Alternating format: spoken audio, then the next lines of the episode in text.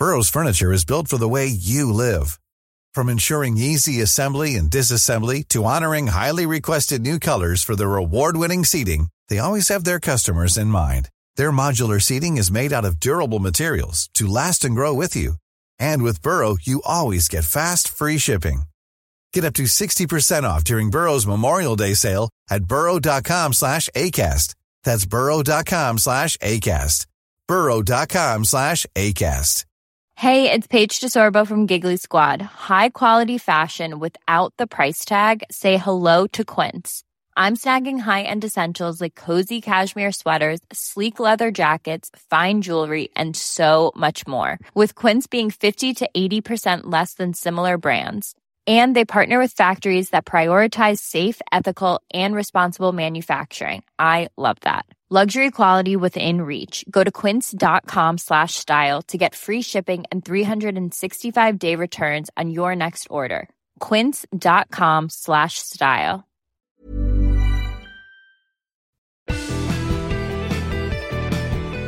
This week, the environmental impacts of the monsters of the sea.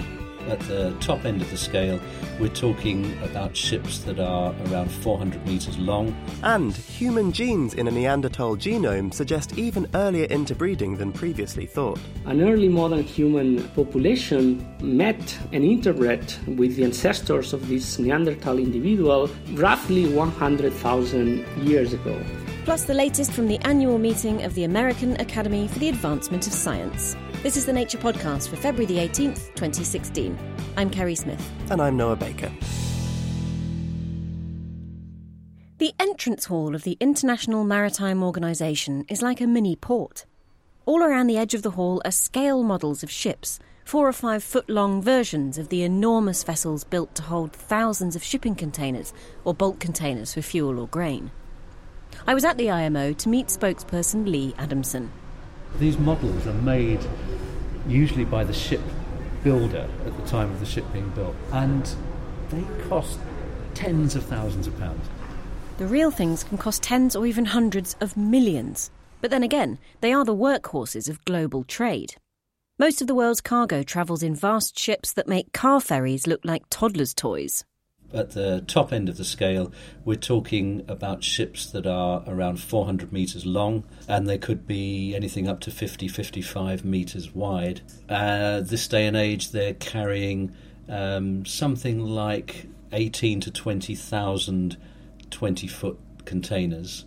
The downside for the environment is that shipping emits 1 billion tonnes of carbon dioxide a year. Local air pollution at large ports is also a problem and scrapping and recycling ships can have detrimental effects on the health of workers in countries with looser safety standards. For the mileage the shipping industry does, it's actually more energy efficient than air or road transport. But the sheer scale of the enterprise ensures its emissions remain high. What's more, shipping, and aviation for that matter, are not included in the emissions cuts agreed to in Paris at the end of last year.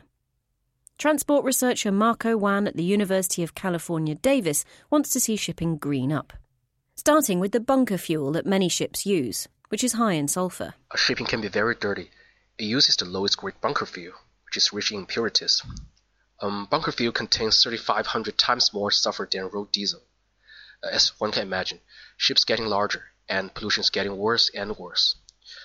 One study shows that a single large container ship can emit cancer and asthma causing pollutants equivalent to that of 50 million cars in just one year. Sulfur, carbon dioxide, nitrogen oxide. In one of the world's largest container ship ports, Hong Kong, Wan says that up to half of all airborne pollutants come from ships. These pollutants have been linked to thousands of deaths from heart disease and lung cancer. The International Maritime Organization, the IMO, is the body that regulates shipping on behalf of the UN. It has a long standing treaty on pollution. The International Convention for the Prevention of Pollution from Ships, um, which is universally known as MARPOL, um, that was first adopted in 1973 and it now has six annexes, uh, the most recently adopted being an annex dealing with, uh, with air pollution and emissions from ships. These conventions work like other high level agreements. Every country signed up has to adhere to them. And there are correlations, Adamson says, between the conventions coming in and things like oil pollution falling. One agreement that the IMO hasn't got in place yet has to do with ship scrapping. Ships do not go calmly into retirement, says Wan. Um, the scrapping process can release hundreds of toxic materials into the environment. Workers are also exposed to hazardous fumes and gases. So the international community should minimize its risk to human health and to the environment. Um, port authorities should also work together with the science community to review the environmental impact of ongoing development projects. With an industry like shipping, rules and regulations have to be international. A ship could be built in Liberia, sail during its life to all the world's continents, through polar regions and tropics, and end its life being scrapped in Bangladesh. International policy, though, is not exactly fast, as Lee Adamson acknowledges. It's true to say that there that the process does take time, um, but I think it's worth bearing in mind that the the outcome of the process applies to an entire global industry on which everybody relies. Um, and it's absolutely important that the standards are agreed are uh, are the right ones, um, not just from the um, from the point of view of uh, of the outcome to the environment, but also that they are actually practical and implementable. Marco Wan and his colleagues don't think the IMO should wait around for all its members to agree. He and his team propose instead that they target individual countries and help them to clean up their ship scrapping operations while waiting for international laws to pass. Some international treaties have not been approved by many of its members up to today. So we just can't simply wait because it could take over 10 years for a treaty to come into force. That's too long. Um, so timely guidelines and suggestions designed by the International Maritime Organization to individual countries are urgently needed during this transition period. 60 years ago, when the first container ship sailed from New Jersey, it carried 58 containers. Nobody pictured quite how big its descendants would be. Wan wants to make ships greener because they're not likely to get any smaller. Many experts, including my colleagues at the university, say they just can't imagine how big is enough.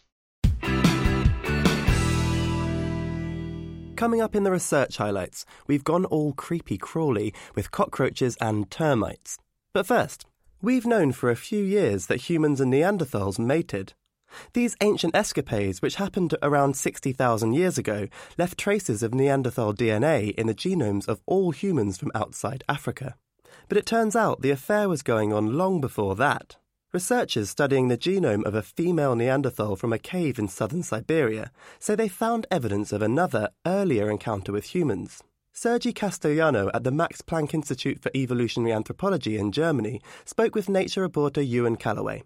Castellano and his team discovered this earlier interbreeding when they compared the genome of this eastern Neanderthal with her relatives to the west in Europe. What we find in, in, in the genome of this uh, eastern uh, Neanderthal are signatures of, um, of interbreeding with an early modern human um, population that um, met and interbred with the ancestors of this Neanderthal individual roughly 100,000 uh, years ago. And interestingly, we do not find evidence for such interbreeding with the European Neanderthals. And this suggests that this admixture probably happened at the time that Neanderthals from Europe were moving towards the east.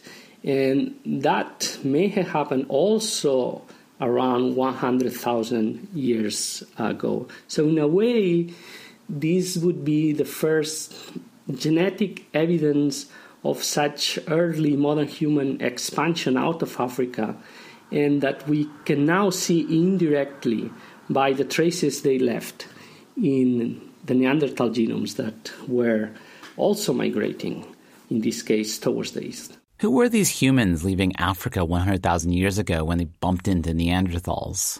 Are they our ancestors? Who are they? We don't really know. What our models tell us is that this is a population, an early modern human population, equally related to Africans and non Africans, suggesting that it split early in the history of early modern humans in Africa. We cannot really distinguish the exact point of divergence, or even if it's ancestor to all present day humans today. But it is an early modern human population that, earlier than we had thought before, left Africa and already encountered um, Neanderthals. These humans interbred with these Eastern Neanderthals, or these Neanderthals on the way uh, to the East. Did the humans leave Neanderthals with any, any useful genes or, or traits that you know of? We do find, of course, a list of regions that contain genes and that appear to be integrated from modern humans into um, the Altai Neanderthal genome. But it's still, I think, early to, to say much about the function and whether some of these inter- integrations were uh, adaptive in any way. I guess we're starting to see some, some evidence that you know the, the Neanderthal genes that humans carried, some of them have seem to have been positively selected, suggesting they offered beneficial traits to our ancestors. Do you think you'll find that with with these human genes in, in this Eastern Neanderthal? It is possible. However, there's a major limitation when we change the direction of gene flow. Uh, we are used to look into Neanderthal integration into modern humans, and we have hundreds, if not thousands, of present day human genomes that we can use to assess the patterns of uh, selection or even local adaptation in particular populations when we change the direction of gene flow from modern humans into um, archaic genomes, Neanderthals in this case, it becomes much more difficult to assess signatures of selection because we just have very few individuals or even just one in this in this case. It, it seems like the interbreeding between humans and, and their distant relatives is a lot more common than people maybe thought. I mean, do, do you think we'll find still more instances? Yes, there is, I guess, this joke in the um, population genetics community that there's always one more interbreeding event. Yeah, it just seems like where, wherever these two populations or species, wherever they overlapped, they they interbred. You know, it, it's the rule rather than the exception. Yes, I would tend to agree that uh, we're going to, to see that more and more. That was Sergi Castellano speaking with Ewan Callaway. You can read more about these Neander human interactions in Castellano's paper at nature.com forward slash nature. Still to come, the latest news from the AAAS conference and more on everyone's favourite discovery of the moment gravitational waves. That's in the news chat. But first, here are the research highlights, read by Corey Locke. Ants, bees, and termites form complex societies with distinct castes queens, workers, and soldiers. New fossil evidence suggests that termites might have been the first social insect that lived at least 100 million years ago. Researchers discovered six species of termite, including two new ones, fossilized in amber from Myanmar. The fossils show queens, workers, and soldiers, including two centimeter long soldiers that are among the largest ever reported. The study was published in the journal Current Biology.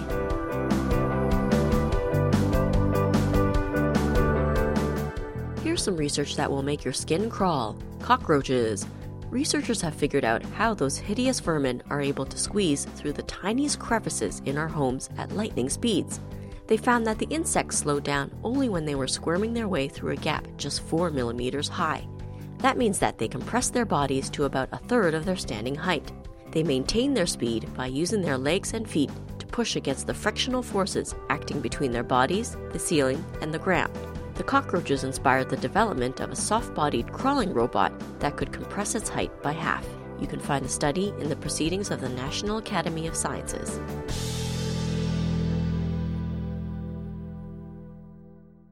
Now, three stories from one of the biggest scientific conferences in the world.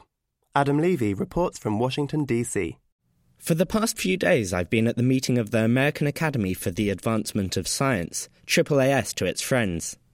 I've learned about progress in artificial intelligence, a brief history of CRISPR gene editing, and challenges faced by lesbian, gay, bisexual, and transgender scientists. But one of the first sessions I went to was on the current state of the Zika virus in the Americas. The Zika virus has affected many thousands of individuals since it moved to Brazil, probably in late 2014. Although the initial symptoms of the mosquito borne disease are generally light, that's where the good news ends. There's growing evidence that if pregnant women are infected, their babies are at increased risk of a condition called microcephaly. I caught up with Chris Dye, Director of Strategy for the World Health Organization. I started off by asking exactly how microcephaly affects infants. Microcephaly is defined by the head circumference of children when they are born. But that's just the superficial manifestation. The consequences for the child, if the child is born and survives, are going to be very variable, it's clear. We're going to have mild cases, we're going to have very severe abnormalities. The risk is likely to be very small, but it can't be quantified at the moment because we don't know how many millions of original Zika infections there have been out there. And what action can be taken in this case? At the national public health level, mosquito control is going to be important, and that's actively underway at the moment, um, particularly in Brazil in view of the uh, the upcoming Olympic Games in Rio in the summer. And then, so far as pregnancy is concerned, we need to be giving the right advice to women who might have been exposed to infection. Uh, the issue of abortion is a controversial one. In some countries, it's illegal to do it. Uh, we need to give women in particular the right advice uh, if they've been exposed to this virus so they can make the right choices themselves about protection or about the possibility of safe abortion. Has there been anything about this outbreak of the Zika virus that has taken you by surprise? The speed with which it's moved through uh, continental South America and into, into Central America has really been astonishing. First sighting in Brazil towards the end of 2014, probably. Now we're at the beginning of 2016. 26 countries and territories through the Americas where there's indigenous transmission. So that speed has been amazing, um, and it suggests we need to act very fast indeed. Elsewhere at the conference, there's been much more cause for optimism. One session, titled Iran Science Cooperation in a Post Sanctions Era, saw speakers celebrating the new opportunities that have opened up for Iranian scientists since sanctions were lifted earlier this year. Ali Brivanlou from the Rockefeller University in New York grew up in Iran before moving to America. After years of respectfully declining invitations to visit an academic institute in Iran, he finally accepted last year once it became clear that sanctions were about to be lifted. Ali told me that the immediate challenges are practical how to get the stuff you need to do science in Iran. Perhaps the most limiting factor is this lack of the ability to exchange material and reagents. Imagine that. Imagine the way you build a car in the West. You have uh, robotics, you have people, you have things that are, you know, ready to go. You assemble the parts, you hand it to the next person, add something else, and at the end of a chain, you have a beautiful car that's functional. Uh, in Iran, the, the appreciation that you need to have a car is there. The appreciation that you need to build a car is there. But then, when it comes down of what does it take to build a car, is not the theoretical aspect. Actually actually the individual components that are missing. So screws are missing, screwdrivers are missing. So you have to put um, from the from the most basic aspect of your requirement. Um, you need to build your tools yourself. In biology, in stem cell biology, for example, is if you want to cut DNA, you need to have enzymes. Okay, so you need enzymes. Getting those enzymes is impossible. The sanction completely blocked any kind of exchange. Despite all this, you have to realize where they are. And this is, and this is really a testimony of the will and the desire of pushing this forward. What, what, does it mean to you today to be speaking at a session about the sanctions lifting in Iran and Iranian science? It's a very emotional experience, to be honest with you. The science part is the easy part. So, I mean, imagining that this is even happening to me is, is hard because reviewing the kind of animosity that was at place for so many decades and then suddenly seeing these windows opening up and some fresh air coming is something that I didn't think I would experience in my lifetime. So it's very emotional. How, how do you feel about the future? Do you feel optimistic now? Extremely. How can I not be? I don't see anybody being able to stop this. This train has already taken off from the station and the locomotive is going with maximum speed. This is the beginning of a great adventure. Well, Ali wasn't the only scientist I encountered who was the bearer of good news. One of the most surprising pieces of optimism came from a session about dementia. Dementia is a huge public health concern across the world as populations age. But something unexpected seems to be emerging from the data. Here's Ken Langa from the University of Michigan. The individual risk for dementia seems to be declining, actually, in uh, many high-income countries, and by that we mean uh, a 80-year-old today uh, seems to have a lower risk of getting dementia than an 80-year-old 20 years ago or so. I think there's uh, hard to think it's anything but good. Now, the natural response from me, anyway, is that's great news, but why is it happening? What's the cause of this? Education seems to be very important for uh, protecting you against dementia, and, and, probably for many, many different reasons. One uh, is actually thought to be a, an actual direct effect of thinking and challenging your brain on changing the biology of the brain. But then, of course, um, more educated people have different trajectories through life that probably affect their overall health. It's, so, what are the steps we could take to try and further lower the amount of dementia that we, we see in the population? In my shorthand for my uh, patients that ask me is to uh, to walk, read, and talk. Well, that's a way of making us anyway feel quite smug at this meeting because that seems that's to be pretty much all we're doing. Uh, that's that's a good point. I think the scientific enterprise is uh, is wonderful in the, in how it's keeping uh, people challenged. Just one more reason to do science to stave off dementia. And if exercise is just as useful, then the nature editor I saw pulling outrageous shapes on a dance floor shortly after the discovery of gravitational waves was announced will live a long and healthy life. From Washington, D.C., I'm Adam Levy. We're staying in DC for the news chat this week, and on the phone it's reporter Davide Castelvecchi. Hi, Kerry. Uh, are you completely over gravitational waves yet, or are you just starting to get excited? Well, in a way, um, it is a new beginning because it, it's an entirely new field of uh, astronomy now that just got started. Yeah, it's interesting. So, tell me first of all, just a, your reaction to the discovery and the, and the conference. It was well, I I think I can uh, confidently say it was the highlight of my career as a as a physics writer because I don't recall ever being uh, able to cover such a such an amazing breakthrough. I mean, hopefully it's you know it will hold up. So there's been other cases when um, um, scientists have announced discovery or detection of gravitational waves, and then it turned out to be um, um you know wishful thinking. But this time it seemed it's looking like they were very careful, and and you know as a whole the physics community and the, the science community has uh, seems to think that they have done it. And the big question, I suppose, that you've been asking in a story this week is what next? What exactly is gravitational wave astronomy, and, and where do we go from here? So gravitational wave astronomy is something that is very uh, suitable for podcasting because um, it's not really based on images. It's based on uh, something akin to sound, and so uh, it's been compared to adding a soundtrack to our movie of the universe.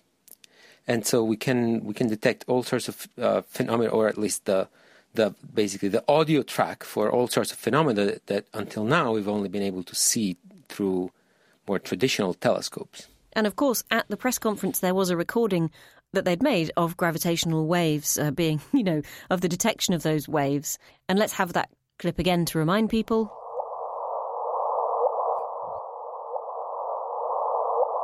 So we can expect a lot more of this sort of result? Yes, they should be able to hear um, or, or to extract from their data eventually continuous sounds of things that have been spiraling for a long time. They should be able to find uh, like or like bursts from things like supernovae going pop, uh, and then you know hopefully new, entirely new things that no one has even uh, yet predicted. So aside from the the method, which is to sort of, as you say, provide the soundtrack to um, to a universe that's been a silent movie so far. I mean, what are some of the things that people want to get more of a handle on happening, and some of the things that perhaps we haven't even really been able to see that this kind of astronomy might allow us to? So the LIGO discovery was the most direct evidence of the existence of black holes, and so that was already a major discovery. In fact, it was probably a, a bigger discovery than discovering the waves themselves there are a number of phenomena that people have a very weak, or scientists have a very weak grasp on, uh, such as what um, it ignites supernova explosions, uh, what causes these mysterious gamma ray bursts that um, are thought to be potentially some kinds of supernova, depending on the type of the burst. They could be supernovae, they could be uh, stars colliding with each other. Um, and there are other even more exotic phenomena. So, for example, that there's been people theorizing that there are these uh, topological anomalies in the fabric of the universe called cosmic strings, which sometimes they could form kind of like kinks or creases, and and they could go pop and again pro, you know, produce a burst in in uh, gravitational waves. Are the LIGO facilities going to be enough to detect all of these new things, or are we going to have to build even bigger, more giant facilities? The good news is that people are already working on. Uh, there's a third detector in Italy, and there's one under construction in Japan. And together they will make much more precise uh, measurements than LIGO alone. But then there's uh, a whole uh, uh, different parts of the spectrum that LIGO and these detectors cannot hear.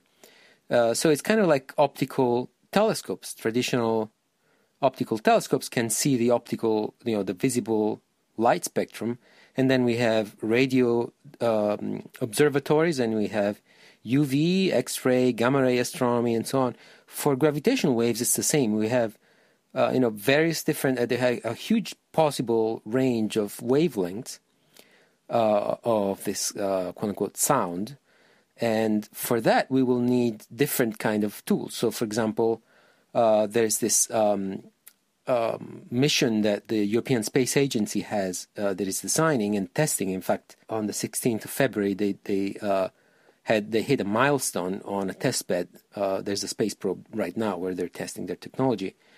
So LISA, it's called, will hear sounds at a much much lower wavelength.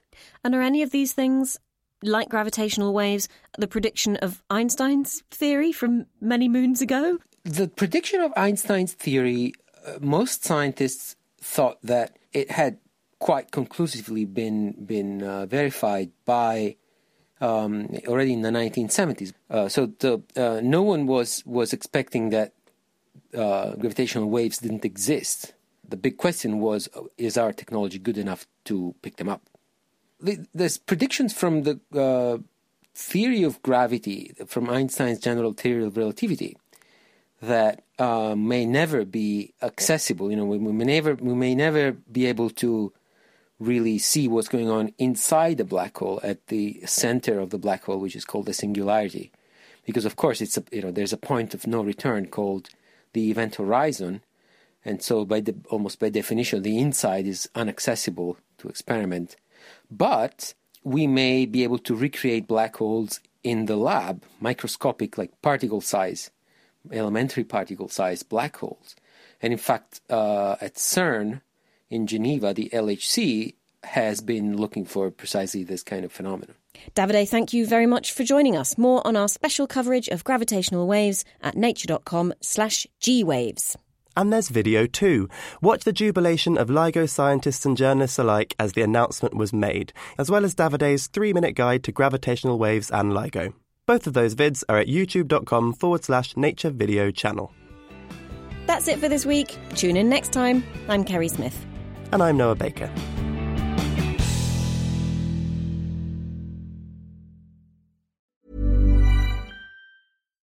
Here's a cool fact a crocodile can't stick out its tongue.